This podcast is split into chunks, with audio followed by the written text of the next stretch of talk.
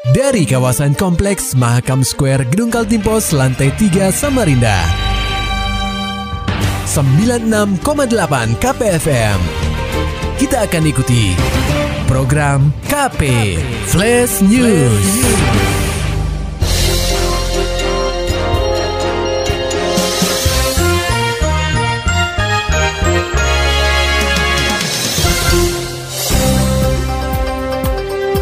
Anda sedang menyimak program KP Flash News bersama saya Agung Pratama.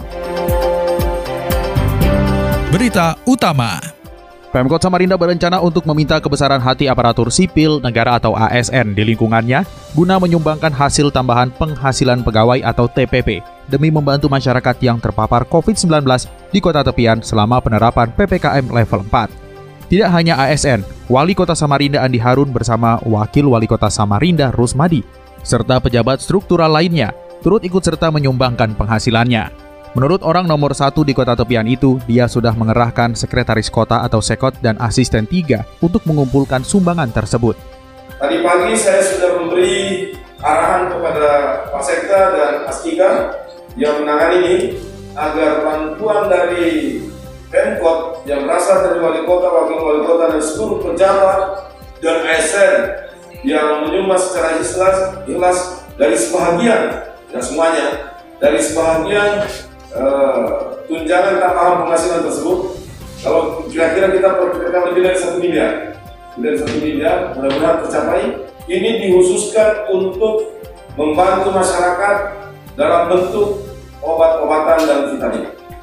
Agar pembagiannya tepat sasaran, Andi Harun telah menginstruksikan kepada lurah untuk melakukan pendataan door-to-door guna mengetahui berapa jumlah warganya yang menjalani isoman. Tak hanya itu, Pemkot Samarinda juga menerima bantuan dari Bulog berupa 100 ton beras yang siap untuk disalurkan ke masyarakat.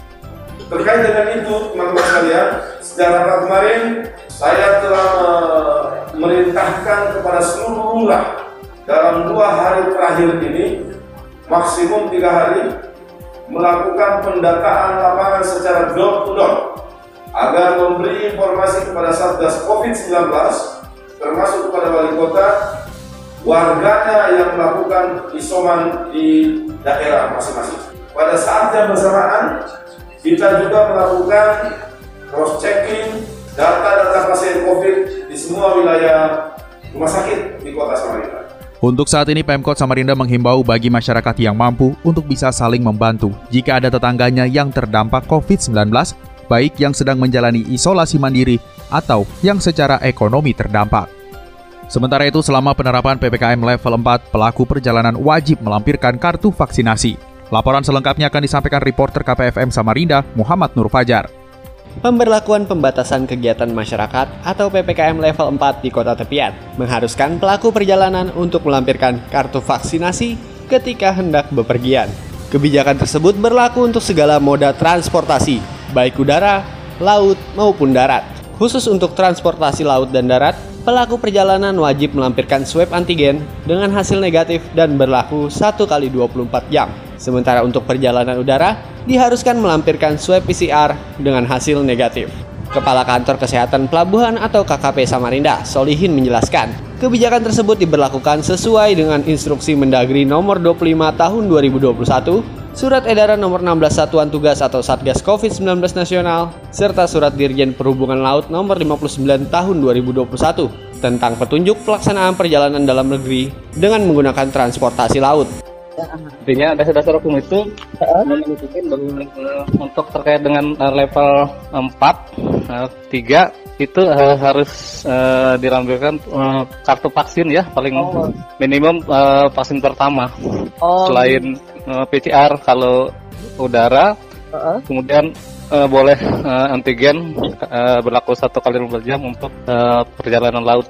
Solihin menerangkan, pemberlakuan kebijakan ini bertujuan untuk membatasi mobilitas penduduk, serta menekan laju penyebaran COVID-19 di wilayah yang memperlakukan PPKM level 3 dan 4. Sehingga, bagi masyarakat yang belum melengkapi persyaratan tersebut, diharapkan bisa menunda perjalanannya terlebih dahulu. Uh-huh. sehingga uh, tolonglah dihimbau kepada masyarakat uh-huh. dengan maksud untuk melakukan pembatasan mobilitas penduduk, uh-huh. memutus mata rantai penularan. Uh-huh. ini kan untuk kepentingan masyarakat semua. Uh-huh. Bersabar dulu untuk uh-huh. tidak usah bepergian. Gitu. Uh-huh. Lebih lanjut, Peraturan ini mulai akan diberlakukan di Pelabuhan Samarinda pada Rabu 28 Juli 2021 karena saat itu terdapat keberangkatan kapal menuju Pelabuhan Nusantara Parepare. KPFM Samarinda, Muhammad Nur Fajar melaporkan. Peringat KP, pemenuhan oksigen medis untuk kebutuhan regional Pulau Kalimantan masih mengalami defisit. Hal ini terungkap saat Menteri Koordinator Bidang Pembangunan Manusia dan Kebudayaan atau Menko PMK Muhajir Effendi melakukan kunjungan kerja ke Kalimantan Timur. Dirinya menyebut bahwa kebutuhan oksigen medis dalam masa pandemi COVID-19 dan PPKM di Provinsi Kalimantan Timur sudah sangat mendesak. Muhajir mendapat laporan kebutuhan oksigen medis di Kalimantan mencapai 65 ton per hari. Dari jumlah tersebut, sebanyak 12 ton belum dapat terpenuhi alias defisit. Hal itu dikarenakan Kalimantan hanya memiliki tiga produsen oksigen. Menko Muhajir menghimbau perusahaan-perusahaan besar yang ada di Kalimantan Timur dan sekitarnya agar dapat membantu memenuhi kebutuhan oksigen sebagai program Corporate Social Responsibility atau CSR. Uh, terutama untuk mensuplai rumah sakit-rumah sakit yang belum ada tank liquidnya, tank oksigen liquidnya.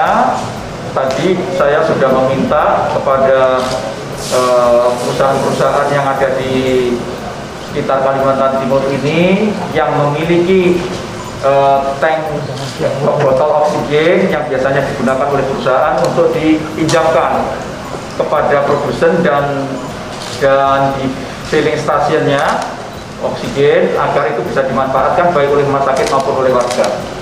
Muhajir juga mengimbau masyarakat yang memiliki cadangan tabung oksigen untuk bisa bergotong royong membantu sesama warga yang membutuhkan oksigen. Beralih ke dunia olahraga pendengar KP, tim Taekwondo Kaltim untuk PON jajal sparring dengan para junior. Laporannya disampaikan reporter KPFM Samarinda, Maulani Alamin. Jelang Pekan Olahraga Nasional atau PON ke-20 Papua, atlet Taekwondo Kaltim terus berupaya menambah kekuatan. Maka dari itu, Pemprov Taekwondo Indonesia atau TI Kaltim meminta kepada KONI Kaltim untuk menyediakan sparring partner sebagai pengganti tryout maupun try-in yang tertunda akibat pandemi COVID-19. Begitu yang disampaikan Kabit Bin Pres Pengprov TI Kaltim, Agus Sujito, kepada awak media di Samarinda. Agus menjelaskan, adanya pemberlakuan pembatasan kegiatan masyarakat atau PPKM darurat di kota tepian, maka rencana tryout menjadi terganggu, sehingga melakukan sparring partner merupakan solusi yang digagas pengurus. Uh, tapi di sisi yang lain, kami selaku apa uh, pelaksana di lapangan uh, untuk mensiasatin itu kami meminta kepada KONI untuk dapat memberikan uh, sparring partner. Uh, sparring partner itu solusi untuk me, apa pengganti dari uh, tryout ya ataupun try in gitu kan. Dalam sparring partner nanti, pengurus telah menyiapkan atlet junior yang bersedia melakukan latihan bersama dengan atlet PON. Menurut dia, atlet junior diyakini mampu mengimbangi skill atlet seniornya karena sparring partner ini sangat membantu. Pertama, hati tidak jenuh dengan uh, partner berlatihnya, gitu kan. Yang kedua, uh, di level-level junior kita sangat mampu, ya, sangat mampu mengimbangi seniornya, gitu. Nah, kalau ada variasi-variasi latihan seperti ini, otomatis dapat membantu uh, menjaga konfidensi atau kepercayaan diri atlet maupun uh, performa mereka. Kabit Binpres TI Kaltim Agus Sujito menyebutkan, sparring partner dapat menambah percaya diri atlet Taekwondo Kaltim yang akan berlaga di PON Papua. KPFM Samarinda, Maulani Al-Amin, melaporkan. Maulani Alamin, Muhammad Nur Fajar, KPFM Samarinda. Serta dapatkan berita-berita selengkapnya di www.968kpfm.co.id.